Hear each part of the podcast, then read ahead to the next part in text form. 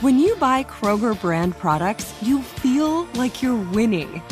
That's because they offer proven quality at lower than low prices. In fact, we guarantee that you and your family will love how Kroger brand products taste, or you get your money back. So next time you're shopping for the family, look for delicious Kroger brand products because they'll make you all feel like you're winning. Shop now, in store, or online. Kroger, fresh for everyone. What do the most successful growing businesses have in common? They're working together in Slack. Slack is where work happens with all your people, data, and information in one AI powered place. Grow your business in Slack. Visit slack.com to get started. What does every grocery store aisle now have in common? Products that come in paper packaging. And we don't just mean the obvious ones like cereal boxes and juice cartons. From beauty products to boxed water, there are more opportunities to go papertarian than ever before. So, why should you? Because paper comes from a renewable resource and can be recycled up to seven times. Simply put, it's the smart choice for the environment. And it turns out, the easiest choice for you. Learn more at howlifeunfolds.com slash papertarian. Go behind the wheel, under the hood, and beyond with car stuff from howstuffworks.com. Hi, and welcome to Car Stuff. I'm Scott. And I'm Ben. As always, we are joined by our super producer, Noel Buckle Up Brown. I thought you'd like that one, Scott. I, I do like that one. That's uh, a good one. Yeah, we are about to do a podcast that has has been a long time in the making. We've kicked around this idea before, and we've we've talked about it off air and on air and various different things. Uh, so, I guess before we really dive into it, Scott, I, I have to ask um, I have to ask you a question. Do you have any good seatbelt stories? Any good seatbelt stories? Oh my gosh. Oh, you know what?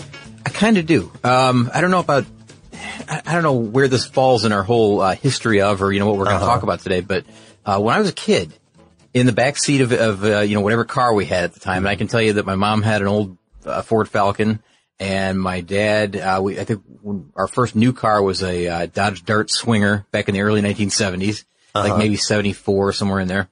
Um, I, am not sure exactly where the state of like child car seats were at this point in, in history. I don't remember exactly, but right. um, I had a, a, like a child safety tether, like a harness that I wore. And you could probably find photos of this thing online, but it almost looks like a parachute jumpers type, uh, getup where you have like a couple straps that go like around the thighs uh, there was a mesh work that was on your chest, and then uh-huh. in the back, you know, the, all this kind of went over the shoulders and under the arms and all that. It was a quite a quite a harness. And it sounds like a parachute rig or something. That's exactly what my dad would call it. Yeah, he'd say it was like you're parachuting or something. And uh, on the back there was a D a D ring, and you would clip this into a, uh, a tether that was in the back seat. It was mounted, you know, it was, it was, bolted to the frame of the car in the trunk area. I think oh, that came okay. through the back of the seat, and uh, it allowed the kid. There's this is crazy, Ben, but it's one step above being like you know, just free without a belt back there. Mm-hmm. Uh, you would clip it to the back and the kid could get like, you know, left and right, almost all the way to the window on either side. You could stand up, which is remarkable. I wow. mean, but that was kind of what happened back then. And, uh, you could lay down, you could sit down, you could do any of that stuff. It was like free motion, but you were still tethered so that you didn't become a projectile to the front of the, of the car. You, yeah. go, through, go through the front window.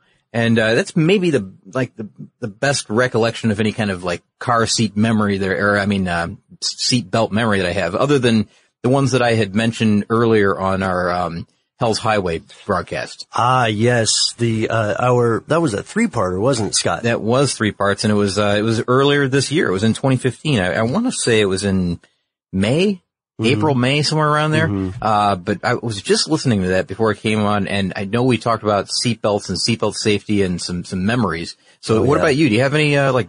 I I have one. Memories? I can't remember if we've talked about on air. It's tangentially related because it does not involve a car. Instead, it involves a roller coaster.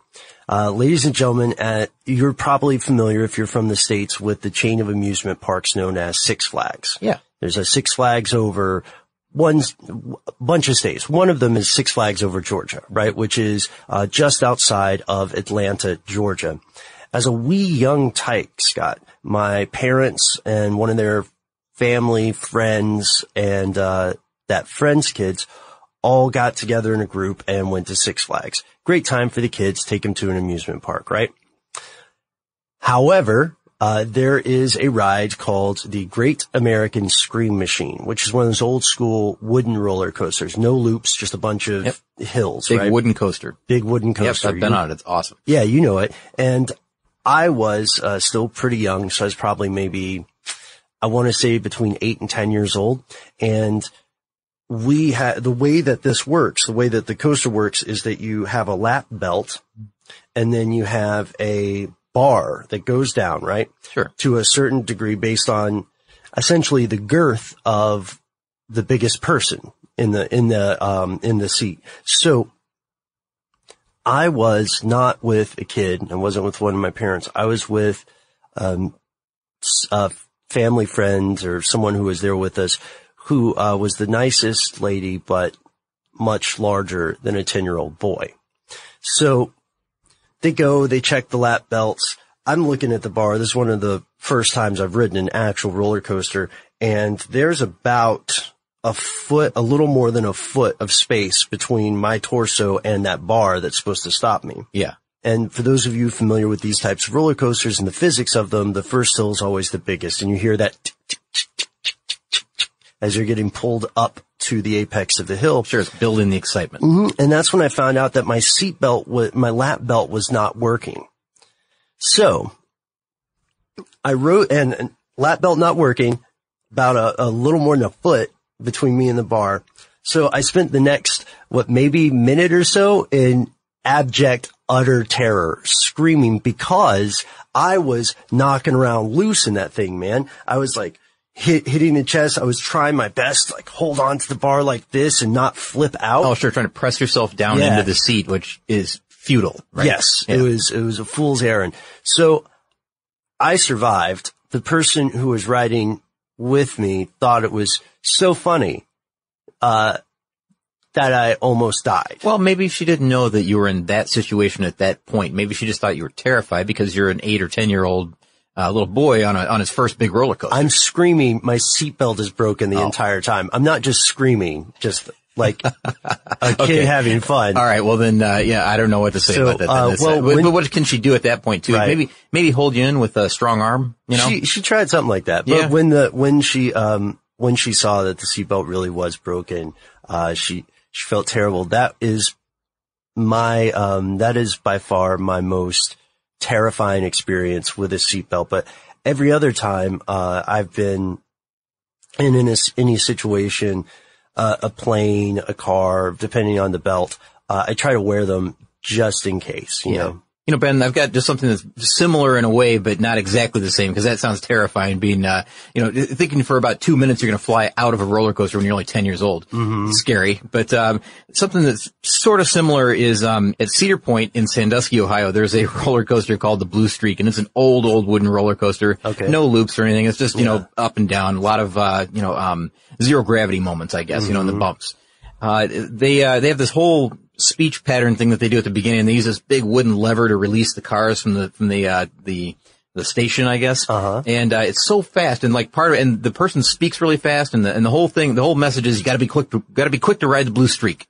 And, uh, part of that is that you're leaving the station before you even get a chance. Like you, your butt has just hit the seat and it's gone. It's out the door. And so like the bars are coming down. You know, I don't even know if the bars are there. I don't remember exactly the, the, the layout of this whole thing, but there's a seatbelt and you're, you don't have your seatbelt buckled until you're about a quarter of the way up the, first hill. Oh wow. Cause you're, you're still trying to get things all together. You know, it's like, it's all, um, it's just crazy fast like that. But, Yeah. uh, I can imagine like that, that panic that you had when you, when you realized that the buckle wasn't quite exactly latching right. Yeah. Uh, yeah. but we were not here to talk about roller coasters today. No, unfortunately. Sort of in a, in a tangential way we are because we'll talk a, a little bit about airplanes and, Mm-hmm. and school buses and maybe even, um, oh, I guess maybe some of those shuttle buses that you would ride or taxis and Sure, stuff like that yeah. because seatbelts are, they're, they're there in a lot of these, uh, these, these, um, machines, not, not in school buses as we'll find out. But, Right, right. Um, you know, in taxis, when you get in a taxi, it's probably a good idea to put a seatbelt on. I mean, you're not required to by law, I don't think,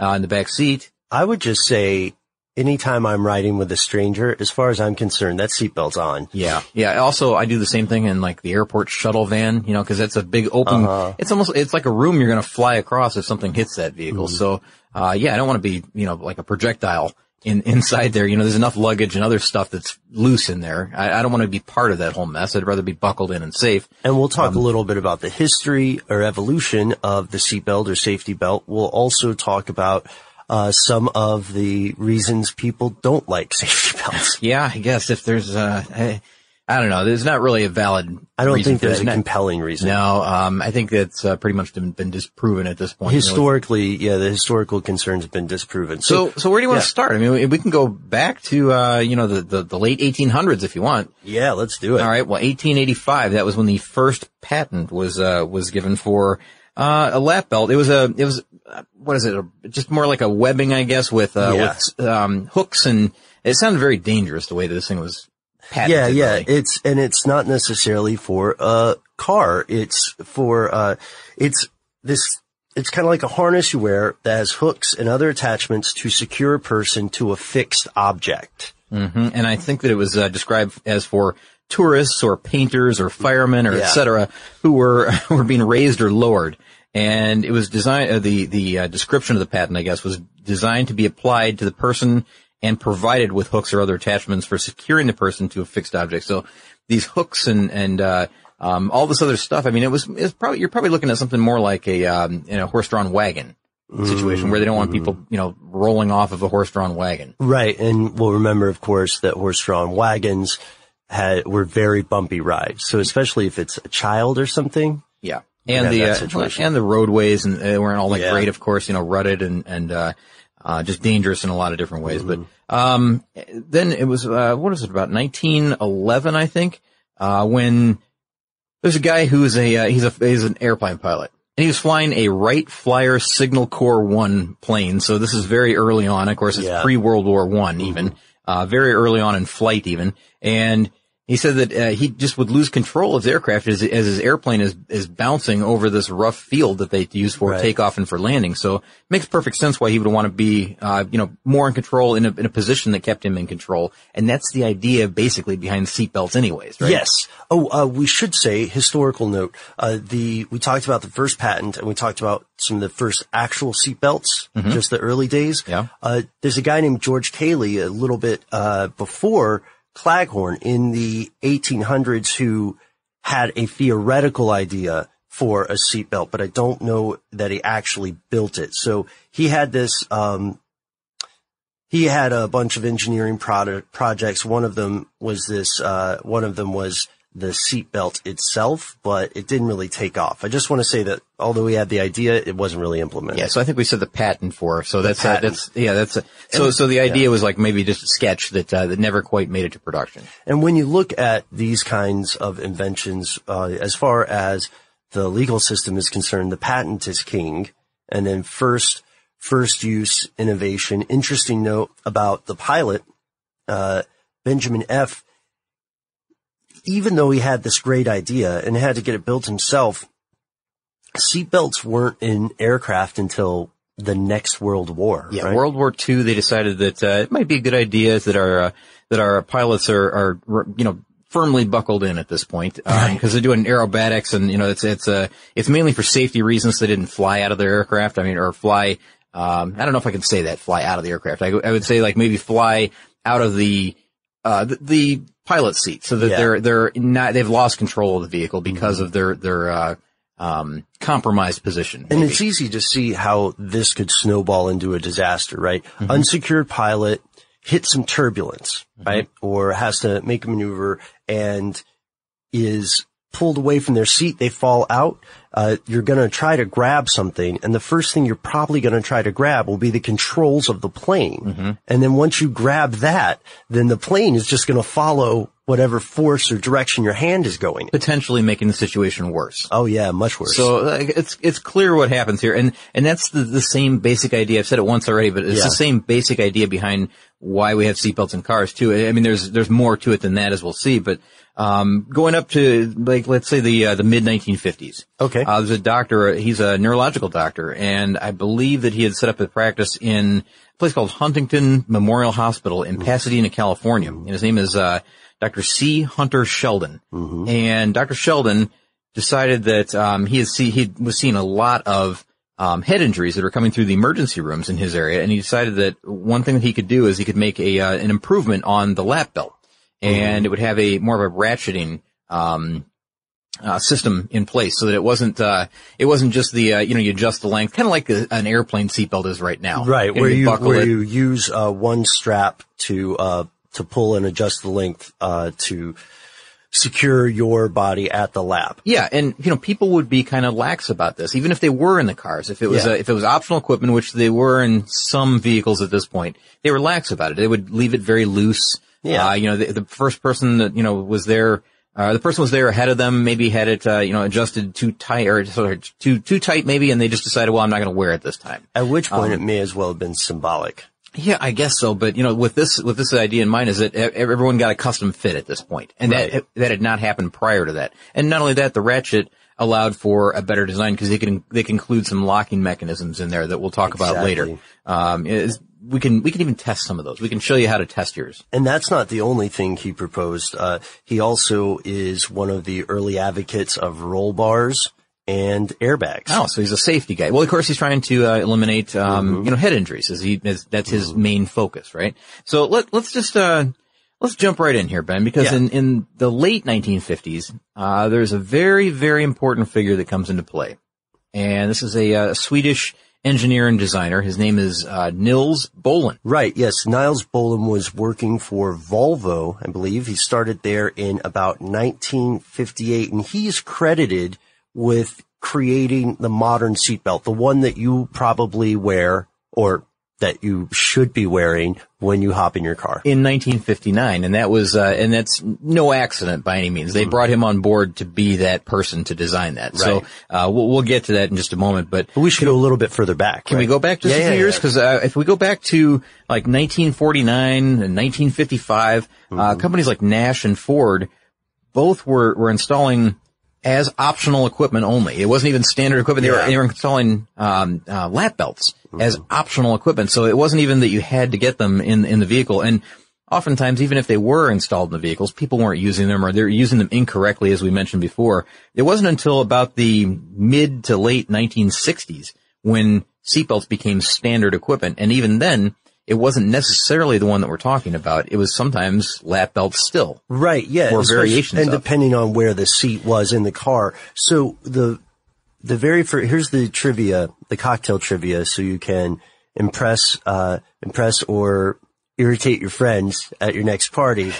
uh, you can say that the Saab GT 750 at the New York Motor Show in 1958, that was the first vehicle that safety belts fitted as standard. Standard equipment. So we're talking just lap belts at this point. And just that one. And it should be pointed out too that because they were worn incorrectly, because they were positioned, uh, you know, on, on a person's either thighs or maybe Right. even too high up on the waist, uh, you know, in the abdomen, a lot of times in these accidents, these high speed collisions, Mm-hmm. the lap belt alone was causing, uh, more severe internal injuries than would, than it would have if they hadn't been wearing the belt. And Yeah, this leads to a lot of confusion. And this is where some of the, uh, some of the stuff that we had talked about in earlier episodes where people get the idea that you're safer without the seatbelt. Right. Some of that comes from all the way back then and others, you know, other things happen later. I mean, there's also, uh, just anecdotal evidence that, you know, uh, person was thrown, thrown I'm free from the accident yeah. and, and therefore lived, uh, they would have died if they had stayed in the vehicle. Oh man, I'm that's, that's safer taking that trip through the windshield. bad huh? advice, bad advice all around. But That's like saying that's like saying you know a lot of investments are dangerous, so you should just play the lottery. or just not play Sometimes you win. Yeah, that's exactly Uh, so okay, uh, while we're back on our way to Niles Bohlin Volvo, we should uh, we should mention the emergence of what would later become the modern safety belt. The modern safety belt in most cars is what's called a three point harness. Mm-hmm. Those three points are on your right hip, your left hip, and then either your right or your left shoulder. Depending on if you're the passenger or driver. Exactly, depending on which side of the car you're on. Uh, you will still in in some older cars uh, in the middle, you'll still find a regular lap belt, uh, which is not ideal. But uh, in more more and more newer cars, you'll just see another three point harness in the middle. You know, my project car, it's a 1967. Mm-hmm. In it wasn't until 1968 that the three point harness became uh, standard equipment here in the United States. So I only have lap belts in the front and in the back seat. Uh, You know what? I, I'm just going by memory here. I've dug around back there a little bit, but I can't even find belts back there. Wow. The It's just, Newport, uh, just yeah. lap belts in the front. huh? Lap belts in the front only, and I, I'm sure that you can buy, uh, you know, some type of conversion kit, you know, that allows you to, uh, to buckle something in, something that, uh, you know, gives you a shoulder belt, but, um, kind of strange, but it wasn't until 1968. So, anyways, this guy Bohlin, he was, uh, he was hired in 1958, as you said, and he was brought in, um, you know, by Volvo, Cor- Volvo Car Corporation, uh, to be the company's very first chief safety engineer. And uh, this was because, and I found this pretty interesting, it was because a relative of the then Volvo CEO, his name was Gunnar Engellau, uh, had died in a car crash, which helped motivate the company to increase its safety measures at that time. So they had like a personal motivation to say, you know, this shouldn't be happening anymore. And Volvo has long been, uh, kind of the brand of, uh, that's like their, their, their mantra, their mantra, their, uh, Right. their, their, their go-to statement is that, you know, we're all about safety and we're doing everything we can to make a, um, well, as close to a death-proof car as we can, really. Yeah, and it's a it's a quest that continues today. But Volvo famously is known as the safe car company. Yeah, and, car. and so here's Bohlin. He comes in and he he had worked in the past uh, with Saab, but we're talking about like th- in the airplane industry. right, he had done a four point harness, right? Yeah, four point harnesses, and they're very elaborate. These harnesses in airplanes. But he knew that you know no one's going to take the time to do this in a car, and it's going to be very expensive to implement in a car. And a four point harness is the kind where it goes over both shoulders, attaches somewhere in the middle of the uh, of the abdomen, uh, and the two points again are you know down by the hips. Well, he knows that this is really, it's not really possible in just a passenger car, and no one's going to take the time to fasten all this stuff up. It's, it's possible to do. In fact, Volvo does this in a, um, in a, a, a concept vehicle as late as 2001. Uh, there's a vehicle called the, and I got it written down here, hang on. Ah, the, referring to my notes, the SCC from the 2001 Detroit Auto Show. And it was a concept vehicle. Of course, it's a safety concept. And this is a car that eventually became the C30, which is that kind of uh, hot hatchback that they had for a while. If you look at the design of the SCC, it ends up with, uh, with a lot of the design elements from, I'm sorry, the, the C30 ends up with a lot of the design elements from the SCC. Uh, but this one had, um, oh, you know, it's got two things that I really want to mention here. First, it had, or three things. It had the four point harness in the front for the, the front passengers, so over the shoulder and attached in the middle like a racing car would have. Yes, almost. for both seats. Without the submarine belt that goes down between the legs or anything like that. So it's the four point belt. In the back seat, they had this crisscross seat belt. So like, you know, imagine this sash that you just mentioned, you know, like it goes across from the shoulder down to the hip. Yeah. Um, this one has two of those. So one goes across, you know, left and, and one goes right. And that's for the, the kids or whoever's in the back. Um, it looks a little dangerous to me and I, I'm sure that it's tested and it's gotta be, it's gotta be sewn together in some way. Cause I don't double it- buckle, huh? yeah, I don't know exactly how it works. I couldn't, I couldn't get anything closer than a photo that was taken from 10 feet away of it, but, um, it looked like an interesting design. I'm sure it's safe. You know, 2001 Volvo, they're, they're definitely looking into safety for, you know, the last 50, 60 years, whatever, Right. or longer. Um, the other thing that this, this car had that I want to mention is that it had see-through A-pillars. And it- Oh, you love those. I well, I, I I would love to have see-through A pillars or thinner A pillars if it was Yeah. possible if they're safe. And that's the thing is they were in this car.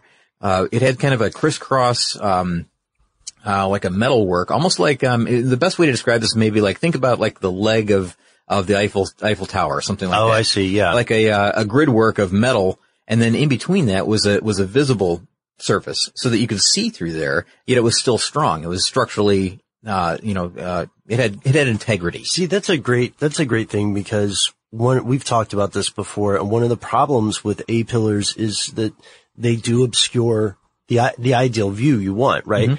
But at this point, there hasn't been a provable clear material that could replace it. So it sounds like a good compromise to have it, um, to have it partially a, a clear substance and then actually still reinforce It does, and if you want to, if you want to take a look at the, uh, you know, that that Volvo SCC concept car, and just type in A pillar maybe, and it'll show you an example of what I'm talking about. But I think it's a good idea. So, so that vehicle from Volvo, you know, even even this late is showing, uh, you know, that, that, that they're all about safety. This this company Right. really really wants to improve safety and, and make their cars as uh, safe as possible. Um, but Boland's idea here was that, you know, he said, you know, these are, these four point belts are just too complex. No one's going to really bother with it. So he's out to develop what, and he knows that there's, um, there are people that are kind of throwing around the idea of the three point belt. And I'm sure that, you know, that has, has been, um, Uh, something that he had investigated, you know, probably during his Saab days. Right. Yeah. There was a patent in 1955 for something like a three belt or three point belt system by two Americans. However, this was a good idea, but Niles Boland is the one who developed it into a working practical application. Yeah, and he, as he said it, and this is his own quote, he says, it's just a matter of finding a solution that's simple, effective, and can be put on conveniently with one hand. Now that makes perfect sense to me. Like it, it's very little trouble to put it on. Right. It's safe, it's effective, and, uh, and, um, yeah, the the uh, the whole thing of him perfecting it was more like you know where are we going to put the anchor points and how are we going to make this thing comfortable to wear and how are we going to make thing make it so that people don't necessarily mind having this on while they're driving. You know, How do we make it easy to say yes? exactly right. Yeah, how are we going to how are we going to make this something that people just instinctively do every single time they get in the vehicle? Because at this point, there's no laws, there's no mandates, there's nothing Right. like that, and manufacturers aren't required to even put these in vehicles. So why would we? Why would they want to do that? You know, at, at, to, to them, you know, it's a tremendous cost, you know, for Mm-hmm. them to put this in to make it standard equipment, but the benefits of this, of the thing could be great. And at this point, he can't really show that. He can't, sh- he can't point back to studies that say that this is going to save X number of lives. Ah, right. And people are skeptical too. Like, well, why should I do that? See, lap belts are more dangerous. You could get your brain knocked out of your face. Yeah, we're, yeah, we're better off without belts. That's Uh, right. So, and he doesn't have a study. He doesn't have solid data. So what he does is he conducts his own study of 28,000 accidents throughout Sweden. And he said, and he finds that occupants without wear, who are not wearing a belt of some sort, so this could be lap belts as well, uh, occupants who are not wearing belts sustain fatal injuries through the entire scale of speed. So zero to insert number here. And, uh, the thing is that if you're going under 60 miles per hour, nobody wearing a seatbelt was fatally injured. They were still knocked around, you know, broken noses, broken ribs, Sure. Bad afternoons, but, uh, but they were alive. Yeah, that's a, that's a considerable a number to point at too. I would you say 28,000 Yeah, accidents? Uh, that's- 28,000 accidents. Yeah, that's a significant number. That's a, that's a, Right. that's a big sampling. It is, it is. And you have to have something of that scale minimum to really build a case, given that what we're essentially doing, if we are Volvo and Niles Boland in this situation, is we're talking to world governments and private manufacturers and saying, here, you have to make this uh, extra expense or this extra legislation for every car, for every voter, and people aren't going to like it. And you're not going to really save any money. People probably have to buy, pay more for cars. So we have to prove to you that this is worth it. And luckily for everyone, uh, they did. We, you know, you and I have read out accident statistics on this podcast before. And what, what's strange when you, when you think about what Niles Boland did, he saved millions of people's lives. Yeah. Eventually, this design. Yeah, they they uh well I think it's very recent too. I mean within like I want to say it was like the 50th anniversary of the device. So in 2009 they were talking about how this this simple device, this one thing, the seatbelt, three-point belt has saved 1 million lives overall, you know, in the, 5 decades or whatever that it's Wow. been around. So that's a huge huge number.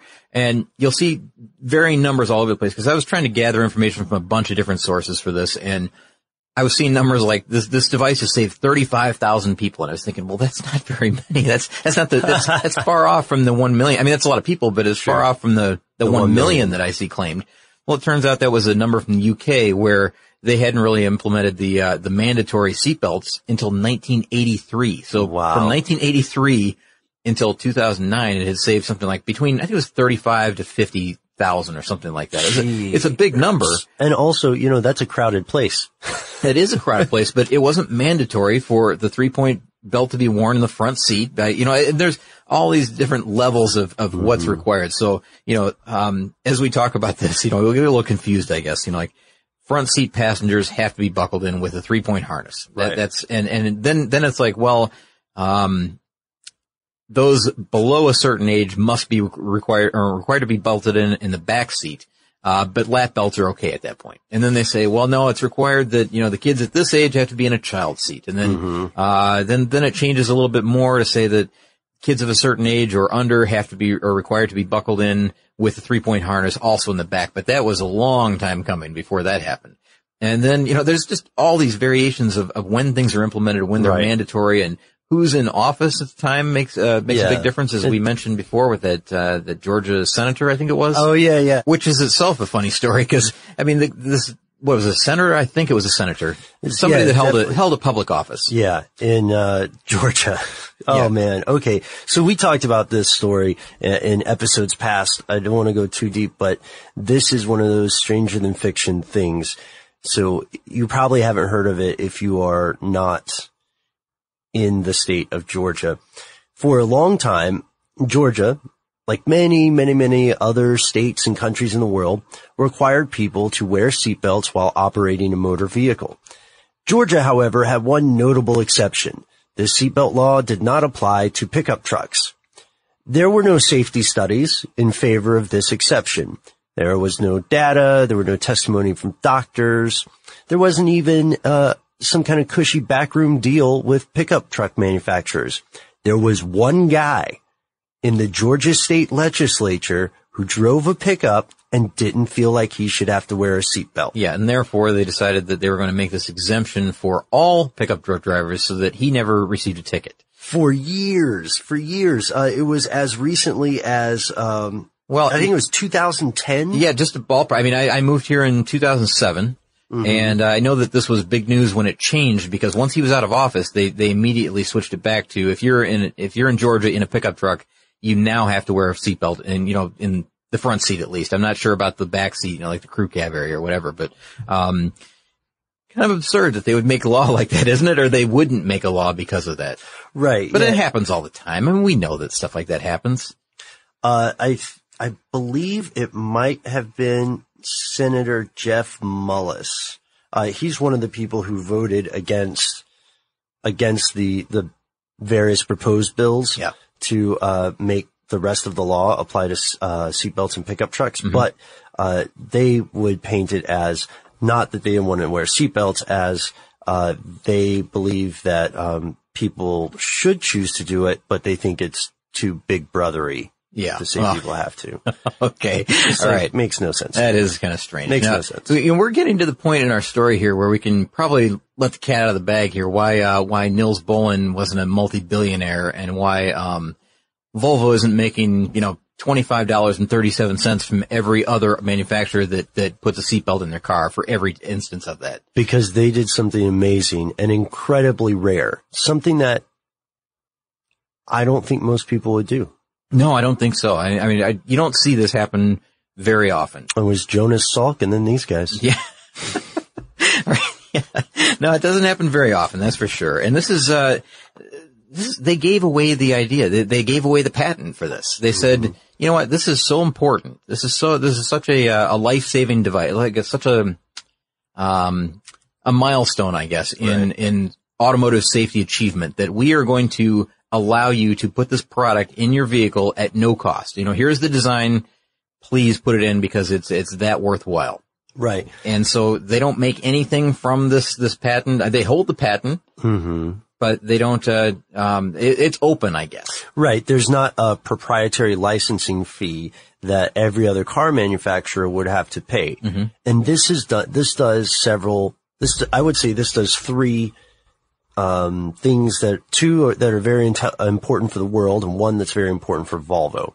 You're a growing business, which means you need every spare hour you can find. That's why the most successful growing businesses are working together in Slack.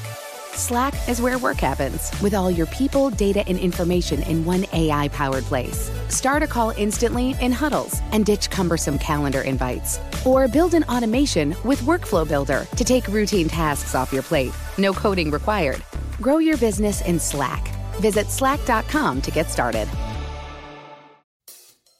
If you use paper, you're a human. But if you choose paper, you're a papertarian. Someone who lives a paper based lifestyle because it has a positive impact on the planet. And also because it's the easiest choice you'll make all day. Seriously. It's as easy as reaching for boxed instead of bottled water. It's as easy as opting for beauty products that come in paper packaging. It's as easy as grabbing eggs in a cardboard container. And that's all in one trip to the grocery store, which, if we're being honest, you were planning to go to anyway. But paper isn't just an easy choice. Papertarians know that it's the smart choice too. Because paper comes from trees, a renewable and sustainably managed resource, and paper products are designed to be recycled. In fact, when you choose products that come in paper based packaging, those fibers can go on to be recycled up to seven times. So why wouldn't you go papertarian? I'll wait.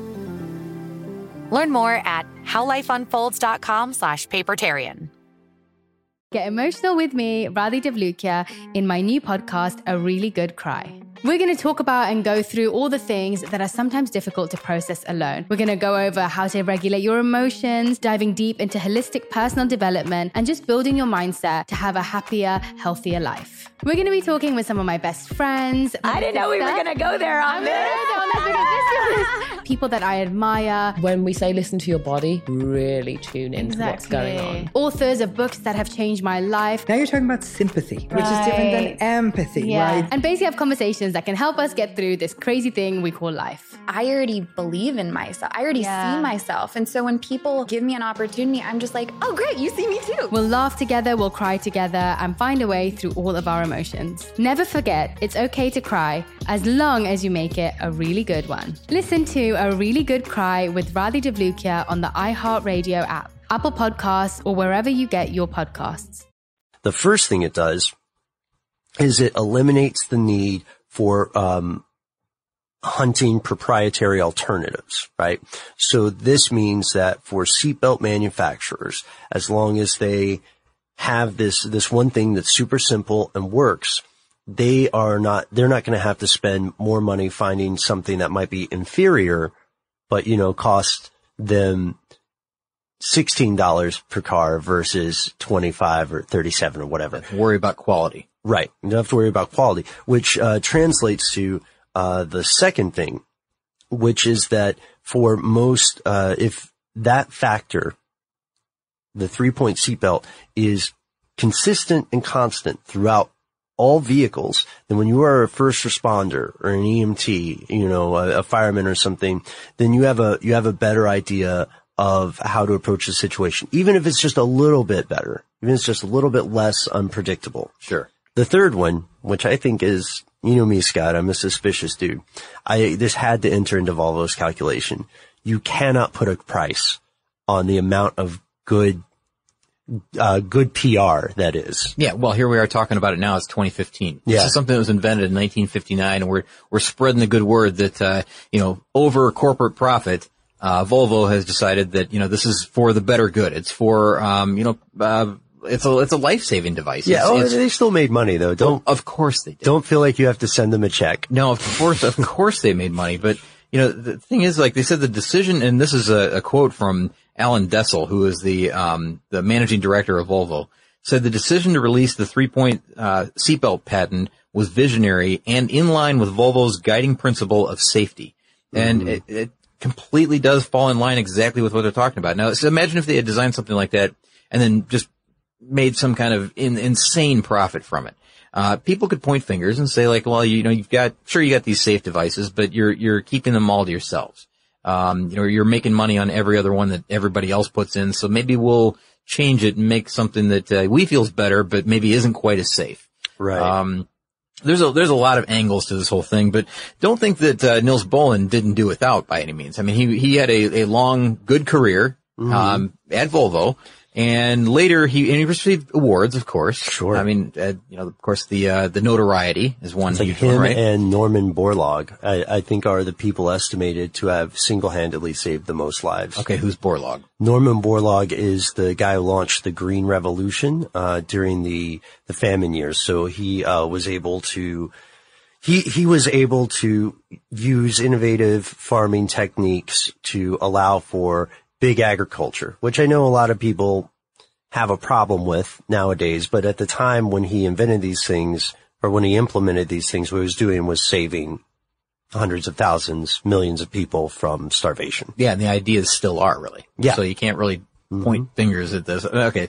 So the other thing is, uh, he did receive a few, you know, Nils Bohlin received a lot of notoriety, as we said. You know, of course, you know, he had his photo in, uh, you know, lots of magazines and, and in newspapers and all that, you know, big deal.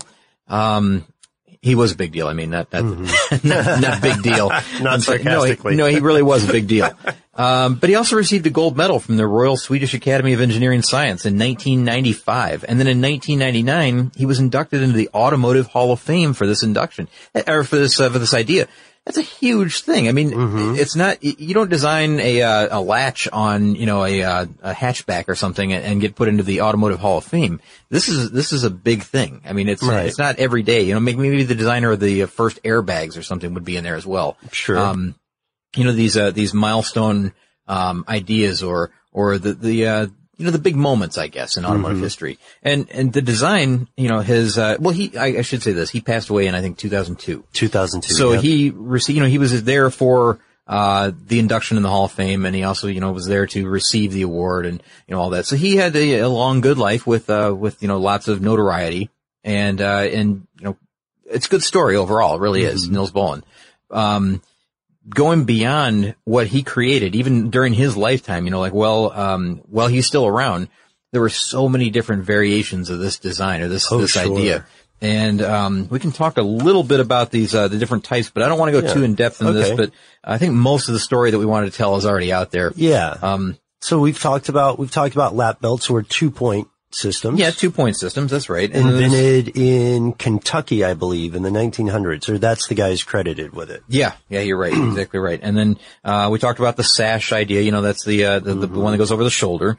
Uh, three points. You know, there's also belt-in seat designs, which uh, you know, the the belts are anchored within the seat itself, and yeah. instead of going to the the actual the frame of the vehicle or to the uh, to the, the chassis, I guess. Yeah, yeah, exactly. So there's that. Uh, there's four, five, and even six point seat belts, which um, are basically at this point reserved for. Uh, uh child seats and racing. Yeah, I was going to say, yeah. Uh, infants and race car drivers. Something else interesting though that I didn't know there's a seven point belt that is used by um, acrobatic aircraft um, pilots, mm-hmm. I guess, uh, yeah. uh, because they they deal with not only um, uh, G forces on them, you know, when they're when they're accelerating or you know doing different maneuvers in the air. Oh yeah, but past that, they have negative G forces, which uh, so there's other belts that restrain them in, in like the opposite direction, if you can imagine that. Yeah, it's like a five point harness with a redundant lap belt, right? Yeah, and and the thing is that when we say negative G-force, going back to our roller coaster conversation, uh, Scott, you, you made a really good point when you said there were zero G moments. Yeah. In a roller coaster. This is the opposite. You're not floating. You are actively being pushed out of the seat. Yeah, yeah. So you got to do something. You have something to combat that, right? And the the downside of this, I guess, is that if you were in a uh, an emergency situation where you're having to eject from the plane or jump from the plane, whatever the case may be, um, you have uh, two harnesses that you have to unlatch at that point instead of just the one. So it makes it a little bit tougher, but uh, it's it's definitely keeping you in position and in control of that mm-hmm. plane, and that's that's really really important for an acrobatic pilot. Oh yeah, yeah. Um, uh, there's a lot of technology. There's locking retractors. You know what? I mentioned this earlier, and I just want to say this. You can you can kind of test this in your own vehicle if you want. Most cars have this system. If you slowly pull on that shoulder belt, uh-huh. just re- and you're already smiling, you know what I'm talking yeah. about. You slowly pull on the uh, the shoulder belt, like towards the steering wheel, maybe you can pull the entire belt out all the way to right. the end if you want to. But, but if, if you, you, grasp it and you give it a sharp jerk, a yank, uh, that belt is going to freeze solid. I'm, and that's yeah. a safety design. That's a, that's important. That's a, there's a locking mechanism within there mm-hmm. that we mm-hmm. don't have time to describe right now. Yeah, like um, pretensioners. Yeah, yeah. Well, there's pretensioners too. Mm-hmm. Um, I, pretensioners are a different thing though. That's, that's, true. I have to say something so nerdy though. Oh, sure. Um, the, you might, hopefully, listeners, you will be some of the, the, the handful of people who understand or care about the reference I'm going to, I'm about to make. So you remember Dune? You're a growing business, which means you need every spare hour you can find. That's why the most successful growing businesses are working together in Slack. Slack is where work happens, with all your people, data, and information in one AI powered place. Start a call instantly in huddles and ditch cumbersome calendar invites. Or build an automation with Workflow Builder to take routine tasks off your plate. No coding required. Grow your business in Slack. Visit slack.com to get started. If you use paper, you're a human. But if you choose paper, you're a papertarian someone who lives a paper based lifestyle because it has a positive impact on the planet. And also because it's the easiest choice you'll make all day. Seriously. It's as easy as reaching for boxed instead of bottled water. It's as easy as opting for beauty products that come in paper packaging. It's as easy as grabbing eggs in a cardboard container. And that's all in one trip to the grocery store, which, if we're being honest, you were planning to go to anyway. But paper isn't just an easy choice. Papertarians know that it's the smart choice too. Because paper comes from trees, a renewable and sustainably managed resource. And paper products are designed to be recycled. In fact, when you choose products that come in paper based packaging, those fibers can go on to be recycled up to seven times. So why wouldn't you go papertarian? I'll wait. Learn more at howlifeunfolds.com slash papertarian. Get emotional with me, Radhi Devlukia, in my new podcast, A Really Good Cry. We're going to talk about and go through all the things that are sometimes difficult to process alone. We're going to go over how to regulate your emotions, diving deep into holistic personal development, and just building your mindset to have a happier, healthier life. We're going to be talking with some of my best friends. I didn't know we were going to go there on this. People that I admire. When we say listen to your body, really tune into exactly. what's going on. Authors of books that have changed my life. Now you're talking about sympathy, right. which is different than empathy, yeah. right? And basically have conversations that can help us get through this crazy thing we call life. I already believe in myself. I already yeah. see myself. And so when people give me an opportunity, I'm just like, oh, great, you see me too. We'll laugh together, we'll cry together, and find a way through all of our emotions. Never forget, it's okay to cry as long as you make it a really good one. Listen to A Really Good Cry with Radhi Devlukia on the iHeartRadio app, Apple Podcasts, or wherever you get your podcasts. I do. Did you see the film sure. at least? Okay. Yeah. So they've got those force fields for their knife fights yeah. in Dune. Yeah. And it's the same way that a seatbelt works, or it's, it has the same kind of commonality because in Dune, the force field works, it stops you if you make a hard, sudden impact. Sure. A punch or a quick stab, right? Yeah. But if you go slowly, then you go right through it. Now, isn't that sort of like, uh, isn't there like a liquid body armor that's like that that the military has been uh, kind of teasing us with for about the last 10 years. Yeah, yeah, and it's a it's this it's a um, it it changes uh, viscosity, I think, depending on the force. You can do the same thing at your house now with cornstarch, right? Yeah, I was just going to say that. Yeah, it's kind of a fun little thing to do, right? With cornstarch, you mix up that, make that paste, and if you press your, is it, you can if you take like a spoon or something and you and you slowly set it onto it, you can you can sink it right into the yeah, substance. Yeah. But if you wrap it really quickly with that spoon, it, it's almost like it's a solid surface. Yeah, it it's changes. Really yeah, it's really cool. It's a fun little thing to do. You can look that up online, I guess maybe. Yeah. So, uh, quick tip. That's that's a, a cheap and easy way to amaze your kids or your stoner friends. can I say that on the air? Yeah, why not? It works, right? yeah, it's it's true. It's so true. All right. So you mentioned briefly pretensioners. Uh, yeah, pretensioners yeah, yeah. are, are um, there's a couple of different types. There's electronic, right. which can be reused, and there's also some that use pyrotechnics. So they're, they're, they fire a, um, uh, I think, I think they work on a gas system so that, uh, they're actually, well, it's like a cylinder that has a, a small explosion contained inside that, yeah. uh, fires down a, a piston or a, a, cylinder that then tightens the belt around you. Uh, if there's an, a situation where, like, say, maybe the airbags are just about to be deployed, like they work right. that quickly. They're really, really fast. But the ones that that do have to fire like that, uh, once they fire, they have to be replaced. They're no yeah, good anymore. They're a one-time, uh, catastrophic measure. Yeah, and others are electronic, which reset themselves. So, you know, that's not, uh, that's not something that's necessary. Um, what do you think about these inflatable seatbelts? I, I gotta tell you, I've seen them inflated. You wouldn't, you wouldn't recognize them. You'd have to know that that was the belt because they, uh, in the back seat, um, when they're sewn together, when they're, they're collapsed. Yeah. Uh, it just looks like a, maybe a thick seatbelt. Okay. Um, they're, they're sewn together in such a way that you don't even notice that it's there. Uh, but then when they inflate, they do look kind of ridiculous, I think. It looks almost like a, um, a flotation device for a, for a boat, but it's the, uh, the, the sash part of the belt, uh, that inflates and it's usually used in the back seat because the front seat is totally covered with airbags, you know, for, uh, for the front passengers. Back seat, um, they don't have that forward, uh, impact belt, uh, uh, b- uh, bag, I guess, like, mm-hmm. you know, the driver would or the passenger would with the dash thing. Um, but they look kind of ridiculous when they're inflated, but I guess they really work. I mean, it protects the uh, neck and head area mm-hmm. if uh, if there's a rollover, I believe. Um, there's also you know the side curtain airbags which do that as well, but this is like an added layer of protection. In I think it's used in Ford vehicles right now. Yeah, yeah, it's in the uh, Ford Explorer and the Flex. What is what's your opinion of the way they uh, they look? I mean, they may look silly, but if they're effective, hey, why not? That's the thing, man They do look silly. And the question is, do you want to be alive and look kind of silly? or do you want to be dead and cool? You know what? And they don't look like that all the time. If you had to buckle something that looked like that on every time, yeah, it's very, uh, it'd be very intrusive, I guess. You know, it's, it's a big thing. It's a, it's almost like a pool noodle or something, but, but, Pool noodle. but like three times the size of that. It's huge. So, uh, here's, here's an interesting note. Just a side note. I want to see what you think about this, Scott. I want to hear what you think about it, listeners, uh, especially, it, especially those of us listening who are old enough to remember this, which is neither of us, Scott.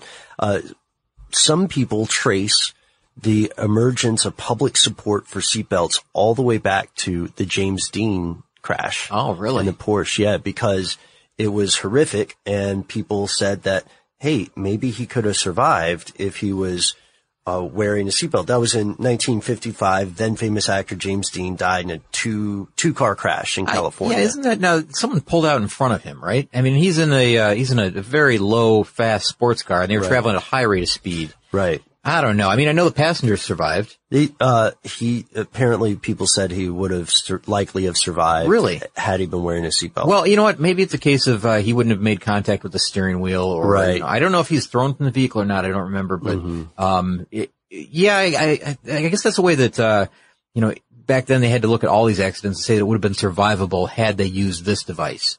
Um, Right. and, And- that's that's what a lot of the the uh, the, the proponents of uh, even lap belts said. Time. Yeah. you know, if you, if if the lap belts are there and they're used properly, a lot of times they would have saved lives, but they just weren't even used at all. So looking back at the Dean crash, maybe they can you know surmise that you know had he had something on, he would Yeah. have, he would have made it. I well, I think I know it's possible to do that.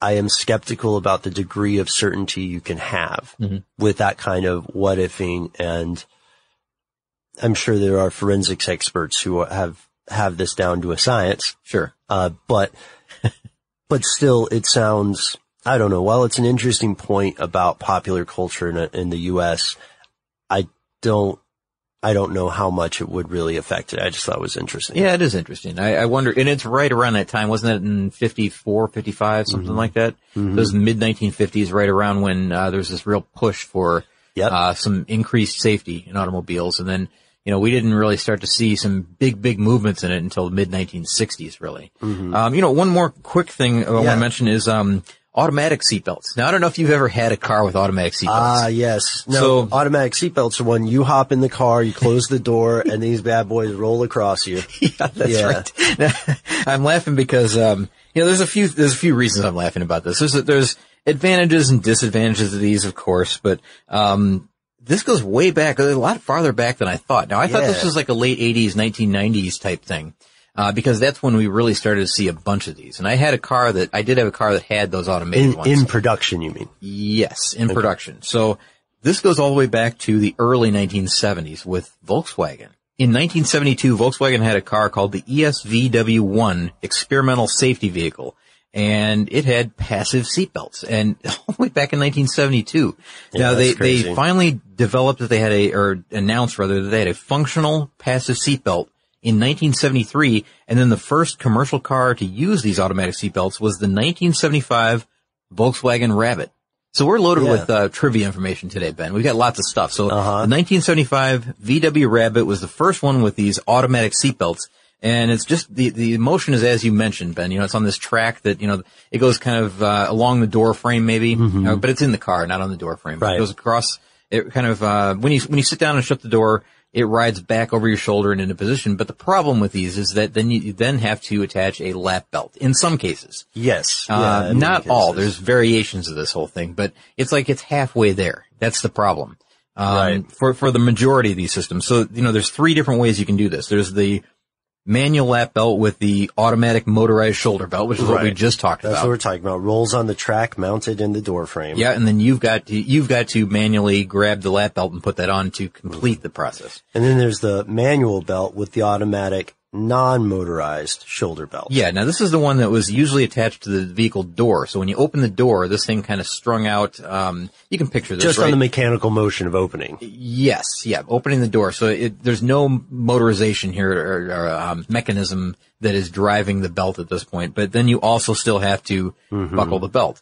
And I think everybody can picture this, you know, the cars of the, the 80s, 90s, there, there were a lot of variations of this. And then there's the last one, which, uh, was automatic shoulder and lap belts. And this is, uh, this is a really weird one. Now, a lot of GM vehicles had this, um, and some Honda Civic hatchbacks and Nissan Sentra coupes also had this. When you open the door, the belts go from a fixed point in the middle of the car to the, uh, you know, down by the floor, I guess like by your right hip if you're the driver. And they go to the, uh, the retractor, which is in the door. Now the passenger, uh, passengers, you know, driver and passenger have to kind of slide into the car, into the belts. And this is really a, a, a pain, I guess. Um, you get tangled up in that. If you're carrying a bag or you had a purse or something like that, yeah, uh, made it a little bit difficult to get in and out of the vehicle, but it's all done for you then. So it's, it's truly a passive system if you want to look at it that way. I guess active in that you have to, uh, maneuver your way around. Yeah. But, um, but it's all done for you. It's right there. Well, and, the thing with those is that they do have the button, the release button you can push that you're supposed to push in emergencies. Yeah. However, yeah. you know what I'm about to say. I do, yeah. Most people use it just the same way you would use a manual seatbelt button. Because they were tired of climbing under those belts to get into their car. So they would undo it and that way that eliminates that problem. But then people get back in and either it's halfway done, it's, it's, uh, you know, they don't do it at all. Um, you know, maybe they weren't quite as strict back then about, you know, some of these, uh, uh, I don't know what you call them, the road, what do you call the roadblocks? It's not, is it a roadblock or is it a checkpoint, a safety checkpoint where you drive Uh, through and, and they check your license, registration. yeah, but, are you, know, you drunk? But, but, Yeah. you know, 500 yards ahead of that, they've got an officer that's watching, sometimes with binoculars, to see if you've got your shoulder belt on. If he can visibly see they that can shoulder spot belt. it. Yeah, they can spot it as you're driving by and they'll say, you know, the, uh, red Honda Civic, uh, give them a no belt ticket. Because, you know, you're approaching that and you, you Yeah. buckle up then quickly. Cause you Right, realize like, I'm supposed to have my seatbelt on. That's a good point. Yeah, and so that happens a lot. You know, they they they have spotters way way ahead of the the uh, the, the actual checkpoint. The actual point. Yeah, because they know that you're going to quickly, you know, attach Mm-hmm. that belt.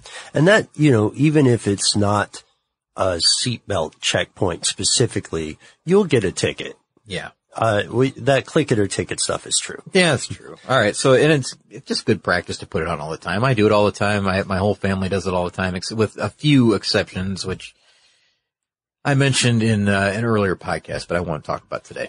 I have a, uh, I remember that story, Scott. Yeah, I've got a, a couple friends who don't wear seatbelts, but it's more because their cars are broken down with broken seatbelts. Mm-hmm. And I'll say, you guys, you should, you should get that fixed. Yeah, absolutely. Uh, but you know, I've got, I've got no pull. So Ben, there's the other side of this too, I guess, where, Mm-hmm. you know, a seatbelt could be compromised in some way. I had a, a dog, his name was Arnie, the Oh, yeah, yeah. first dog. And, uh, we left him in the car just for a few minutes and we came back after just like two or three minutes and he was a nervous dog. He had chewed through the seatbelt to the point where, Oh, wow. you know, like just, just put his teeth to it and kind of gnawed until the Yeah. point where it was, you know, nearly all the way through. And that's a, that's a tough thing to bite through. But, you know, once there's that, even just a nick in one of those things, they're no good anymore. You have to replace it. That's like, it's like a hundred bucks or more, you know, even back Yeah. then it was like 15, 20 years ago. Um, so it can be a big expense. So, so, you know, pay attention to, uh, you know, the integrity of your belts as well and this, the whole system. Make sure it's all working correctly. Mm-hmm. Yeah, he's, uh, he's fighting the system, right?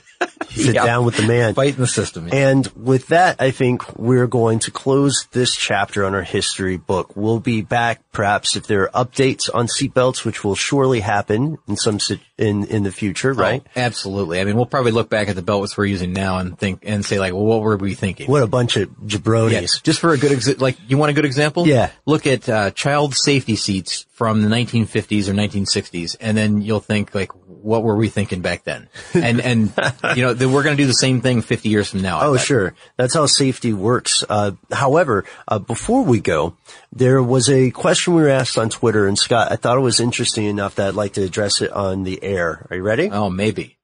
Okay. Well, ready or not, my friend.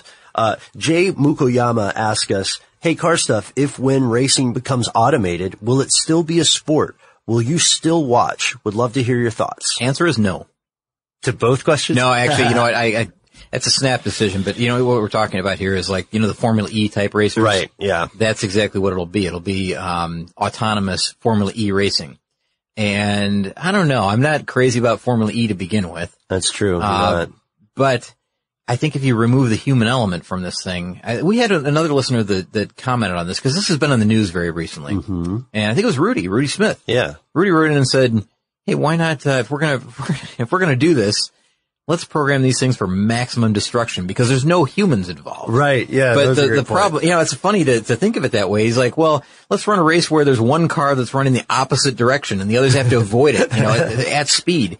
Um, you know, or, or something crazy like have jam cars, you know, that are intentionally out there to cause mayhem and trouble. See, I think that's a spectacle, but if we think of the definition of sport in general, sport in general does have a human element as a decisive factor. So we're taking, this is how I'm thinking of it. So you could say, you could argue, Jay, that it's still a sport because there are still human-led teams building these things. However, I think that when the rubber hits the road, ha ha ha, uh, when the rubber hits the road, if there's not a human driver, it's not necessarily still a sport. It could be a spectacle. It can be an event. It's entertaining. Yeah. I will still watch it to answer the second question, but without having the, um, the essentially fallible, um, human being as the primary mover of the,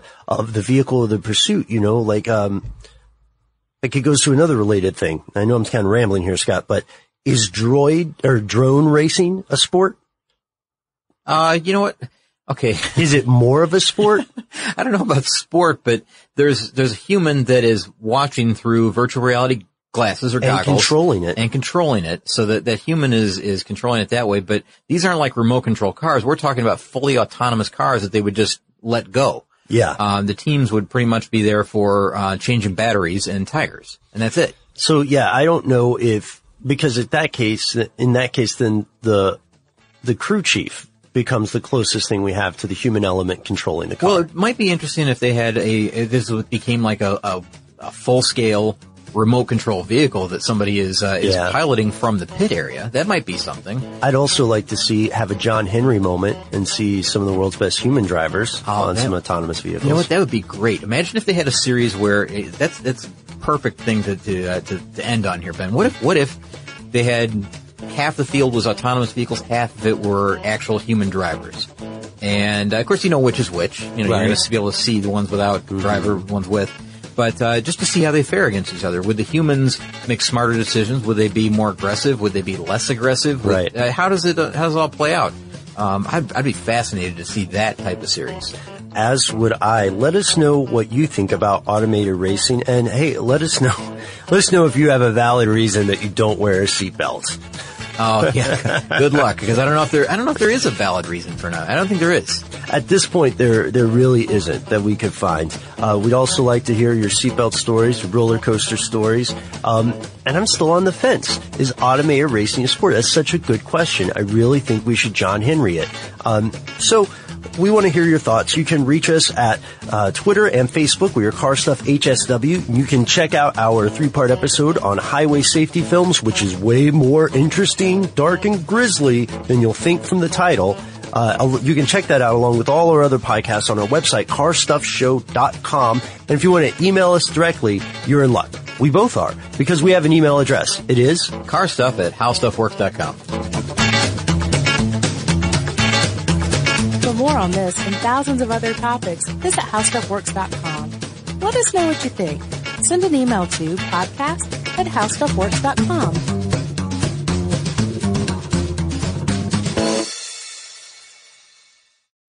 So, should we go electric? I think we should go electrified with Toyota. Electrified? Electrified means options. Yes, we could go all electric with a Toyota BZ4X, but then there are hybrids like Grand Highlander, or we could do something in between like a RAV4 plug-in hybrid. So, Toyota is electrified diversified? Yup, and with more options for reducing carbon emissions, the closer we all get to Toyota's beyond zero vision for the future. Exactly how much coffee have you had this morning? Learn more about our Beyond Zero vision for the future at toyota.com slash beyond zero. Without the ones like you, who work tirelessly to keep things running, everything would suddenly stop. Hospitals, factories, schools, and power plants, they all depend on you. No matter the weather, emergency, or time of day, you're the ones who get it done. At Grainger, we're here for you with professional grade industrial supplies. Count on real time product availability and fast delivery. Call clickgrainger.com or just stop by. Grainger for the ones who get it done.